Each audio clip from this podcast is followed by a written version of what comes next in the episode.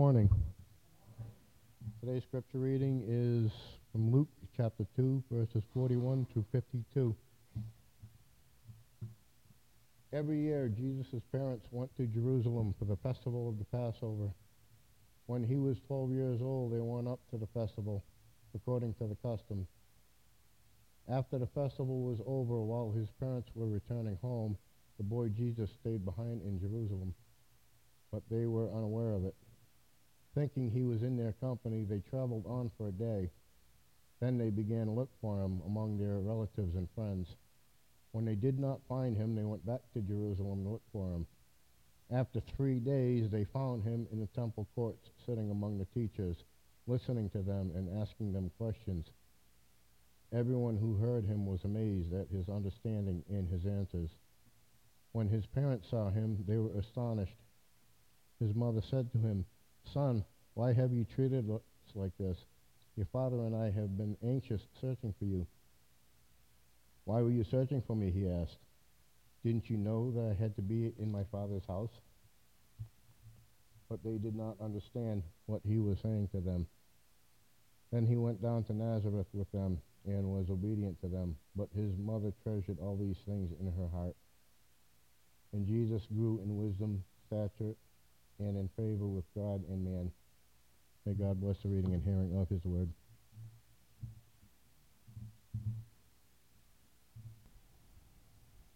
Lord, thank you for this opportunity to look into your word and find you. I pray that you will help us to do that. I pray that you will make my speech clear and um, let there be no um, hindrance in our understanding, that we will understand exactly what you want us to know today. In Jesus' name, amen. Okay, is it okay to ask questions in church? That's a question, right? I'm always asking you questions, so I really hope it's okay to ask questions in church. Um, this was actually, so we're in a series, as most of you know. Um, it's only six weeks, but I am exploring some questions that you have asked me throughout the year. And some of you actually sent me questions, and some of you I've just kind of picked them up from conversations that we've had. And this was not one of them. I actually picked this question because originally the youth group was going to do the message in a basket today, and only Ella is here. Thank you, Ella, for being here. I mean, you, you could do it. But anyway, um, so I was hoping that this question would kind of go along with their skit. They're still going to do their thing in a few weeks. Um, but I decided to keep this question because even if it's not one that you have thought of. It is a question that a lot of people are asking, or they've decided they already know the answer, which is it's not okay to ask questions in church.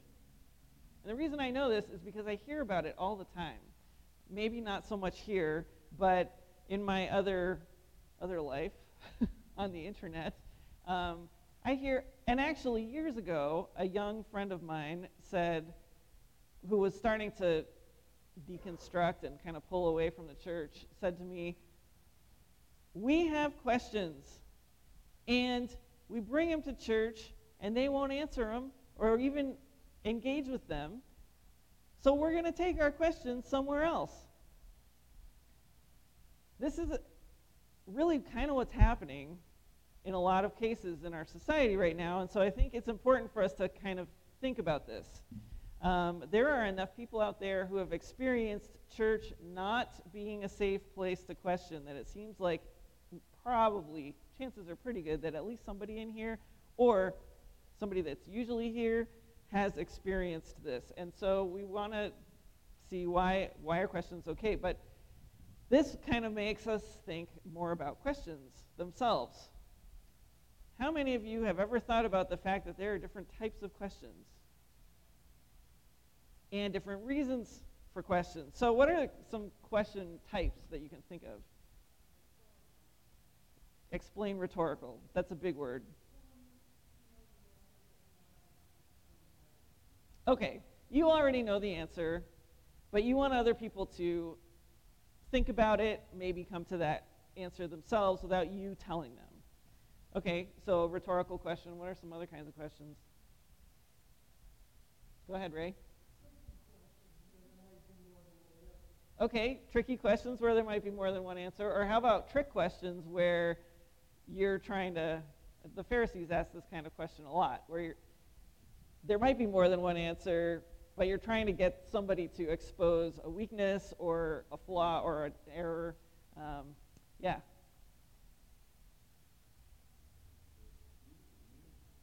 Deep and meaningful questions. Eh, by contrast, wasteful and time wasting questions. Yeah, that's true. Yes, there are questions. You can use a question to manipulate somebody. You can also use a question because you really want to know the answer. You can use a question because you've already decided the answer, and that is your question is your self defense against some other point of view. Or you can use a question because you're trying to open yourself up to another point of view. There are lots of types of questions, right? So probably the answer to can I ask questions in church isn't really yes or no, right? Because some questions may be appropriate and other ones may not. I made up a list. Um, I thought of questions that invite interaction and relationship.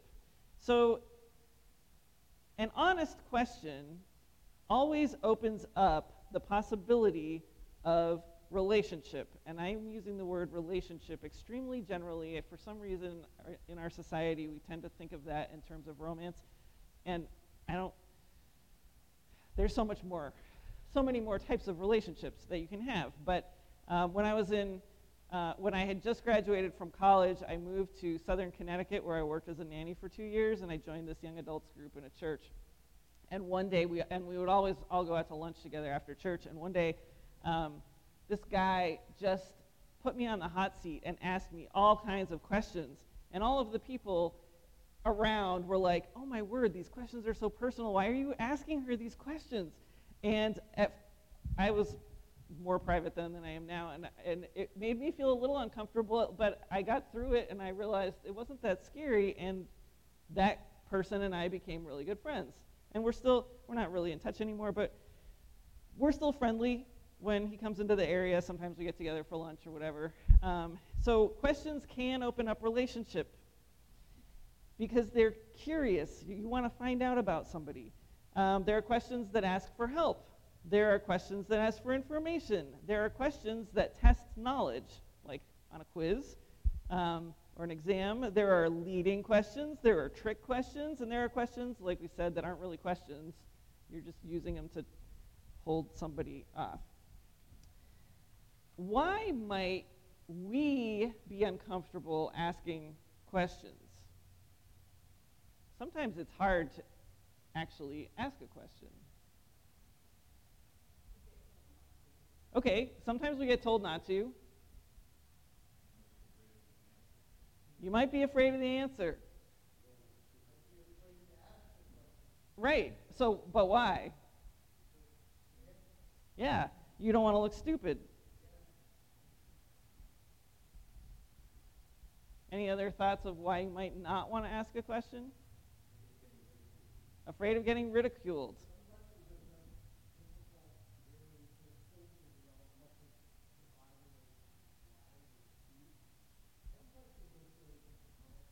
Yeah, sometimes it's tough to even.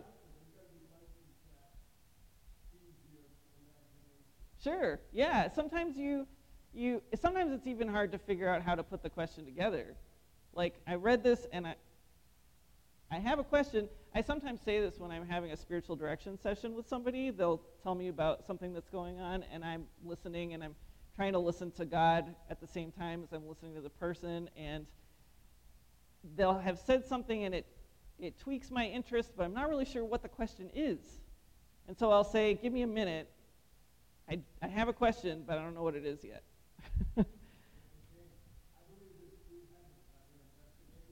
oh, yeah? You could be. That's true. That's true. So I actually have a hard time asking questions. This is something I've had to learn how to do um, because I am an oldest child and I'm a perfectionist, and so I think somehow I've always picked up this idea that I should already know the answer to literally everything. Don't know why. I just, that's something that I've had my whole life. My mom would tell you I went through a phase when I was like five where I said, I know, anytime anybody told me anything, even though most of the time I didn't know. Um, or I think I should already be able to do the thing that I really actually need help with. Um, or when you ask a question, there's a possibility that you will be rejected. You, depending on what kind of question it is, you could be rejected by being shut down. I'm not going to entertain that question. I'm not going to listen to that question. I don't want to hear that question. You can be rejected by the answer. Maybe the answer is you're asking for help and they're saying no. Um, there, there's all kinds of rejection that can come from questions. Questions can open up relationship, but they can also shut down relationship. What are some reasons some pastors or church leaders might not be comfortable with questions in their church? Might not like questions. Challenge their authority. Okay, that's a big one. Maybe they don't know the answer, and they feel like me that they should already know the answer. Yes, it, sometimes questions can take you down a rabbit hole. I used to have a teacher in high school that was super boring, and so we would just get him off on these topics. Go ahead.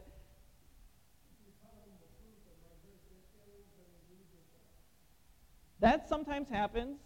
Yep. If you tell them the truth, they might it, they might not like that truth, and they might leave the church, or it might cause some sort of rift or trouble in the church.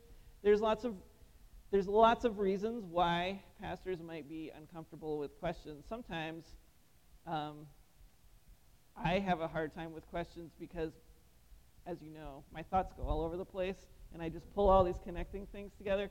And so somebody will ask me a question on a Sunday morning, and I'll be like, let's file that. We're either going to have a longer conversation over coffee or a meal, or I'm going to preach a sermon about it. Because I can't just answer that in one sentence.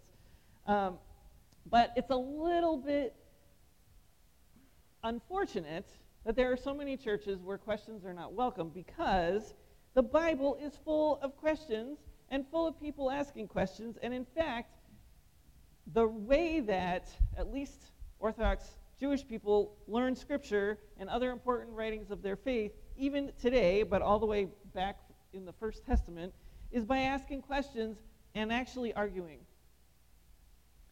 And I knew this because I read novels about this happening, but I also know this because I took a, um, a chaplaincy training course which was led by a, a, Jewish rabbi, and one of my classmates was another Jewish rabbi, and they were both Orthodox, but one was modern Orthodox and the other one was closer to Hasidic.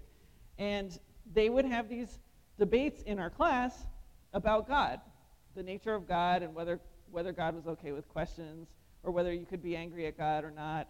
And this is just normal. And in fact, I think sometimes we give the Pharisees a hard time, um, and we, we should a little bit because often the gospel writers tell us they ask questions to test Jesus or to trap Jesus, but it really was kind of par for the course for rabbis to engage in this kind of debate, question asking, dialogue thing.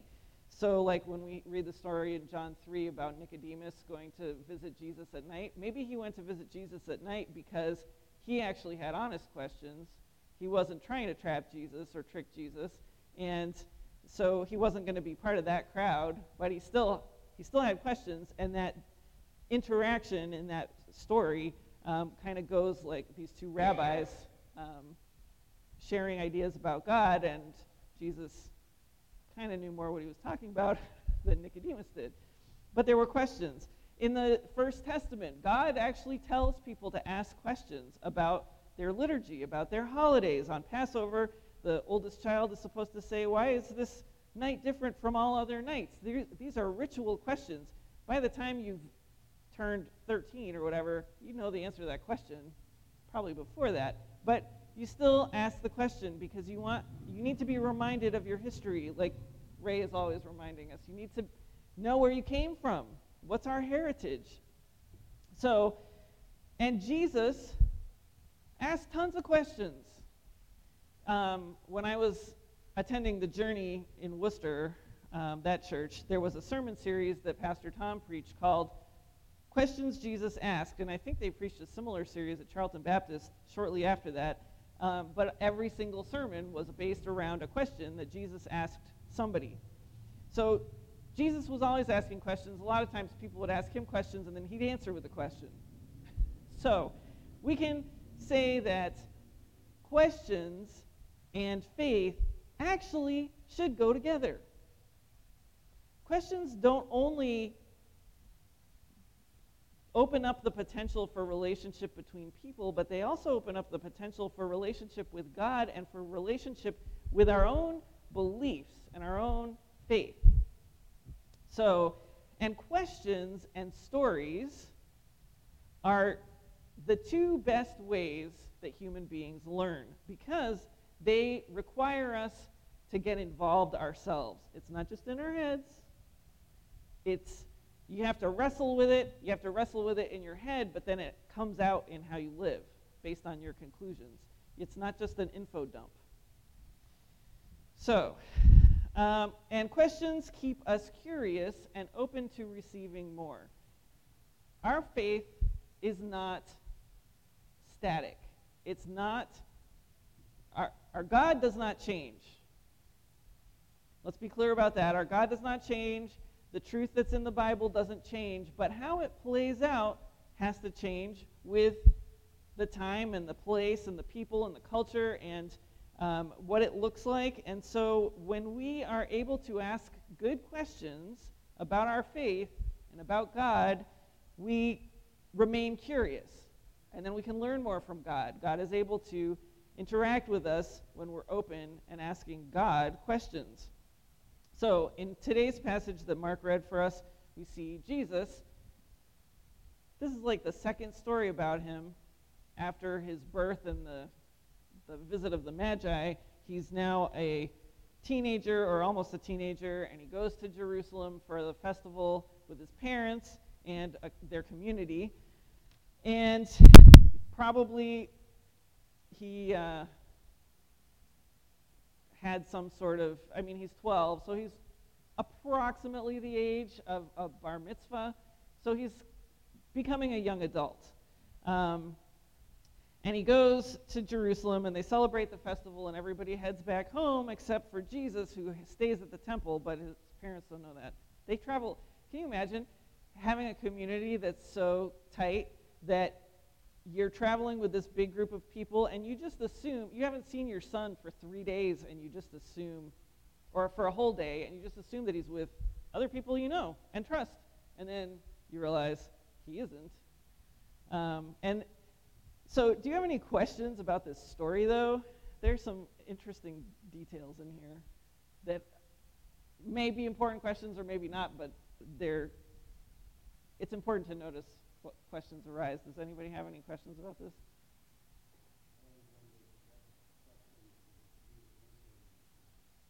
Right, because he asks questions, but he answers some too. So, what questions was he answering?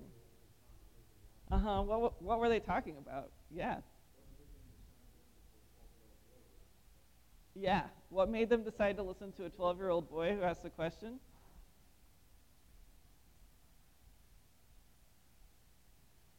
I want to know what happened. Like, where did he stay for three days? Because it took his parents three days to find him. So, like, did he just sleep at the temple? Were they ask, was he asking questions for three days straight? Like, what was happening here? But here's another thing that I kind of wonder.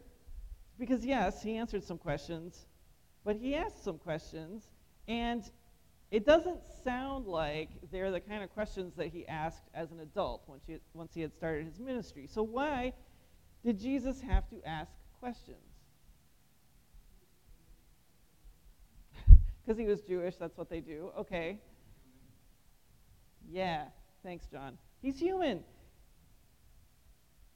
He You remember how a few, I don't even remember what sermon this was in, but we talked about that crazy passage in Hebrews where it says that Jesus was made perfect through suffering?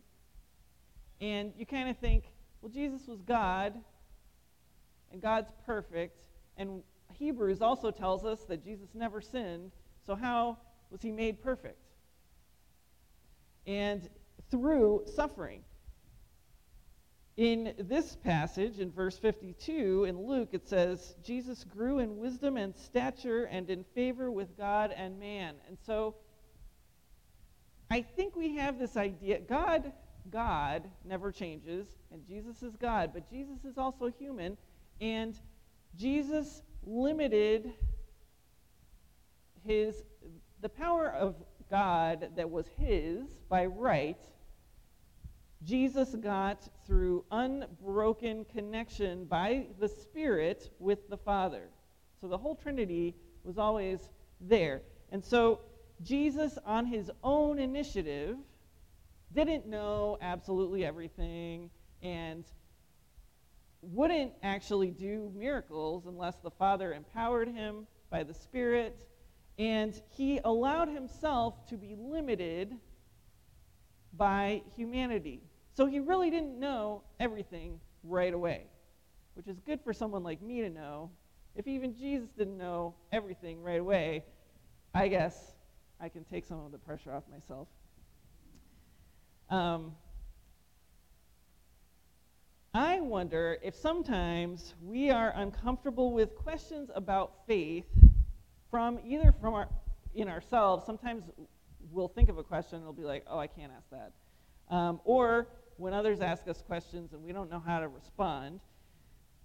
Sometimes I think we're uncomfortable with questions because we think the Bible has black and white answers. We think that it's a binary that you're you ask one question and this is the answer in the Bible. This is how it is. There's no variation, there's no nuance, there's no anything. Or so we either think the Bible has completely black and white answers, or we think that Jesus came out of the womb knowing everything and able to do everything right away. But Luke is telling us here that is not the case. Jesus grew up like a human because he was a human. So, if we have a dead book, we talked about the Bible last week, and we could have gone a lot deeper, but scripture, scripture itself says the Word of God is living and active. And you have experienced this. If you've read the Bible or a book of the Bible multiple times at all, you will have encountered the situation where you're reading something and you understand it one way, and then sometime later when you're going through something else in your life, you'll read the same exact passage and you'll notice something there that it doesn't make the first thing wrong, but it just gives you an even bigger perspective on what that actually means. This is normal when the Holy Spirit is working between you and the text. This is what happens. And so, if we have a dead book or a Savior who didn't actually experience growth as a human, one wrong thought, one wrong question really could be the end of us. But if we have a book that is living and active, like it says it is, and we have a Savior who was once a kid like us, who sometimes scared his parents, even though technically in his case he didn't actually do anything wrong, if we have a Savior who had to ask questions in church because he didn't know all the answers automatically, then when we're following Jesus, we can follow him through the questions and the learning too. It is okay. We don't have to have it all figured out. Our salvation doesn't come from knowing all the answers, it comes from Jesus. We just got to follow him.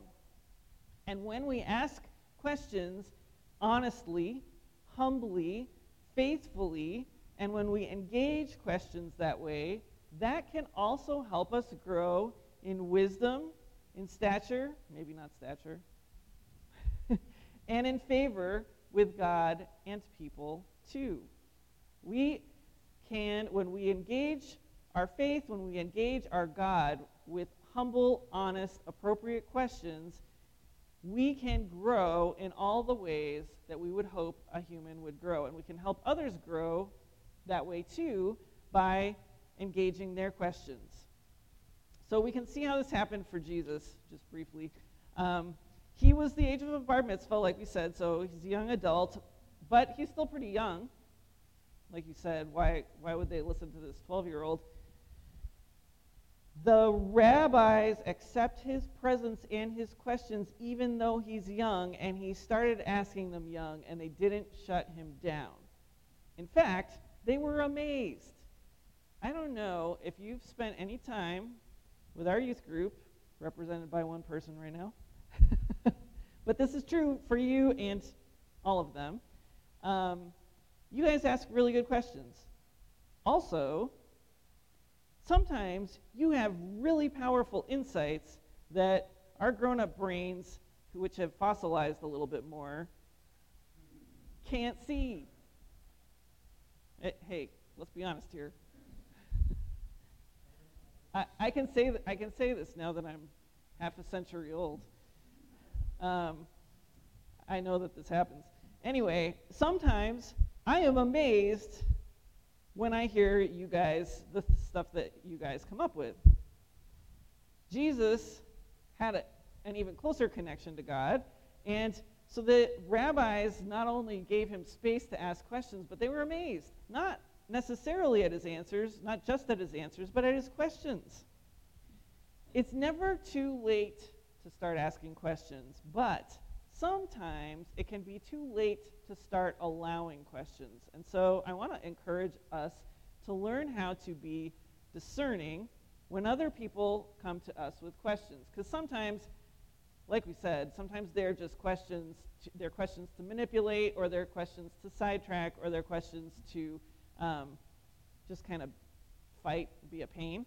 Um, but sometimes they're honest questions, or sometimes maybe they're not completely honest questions, but there is a question underneath.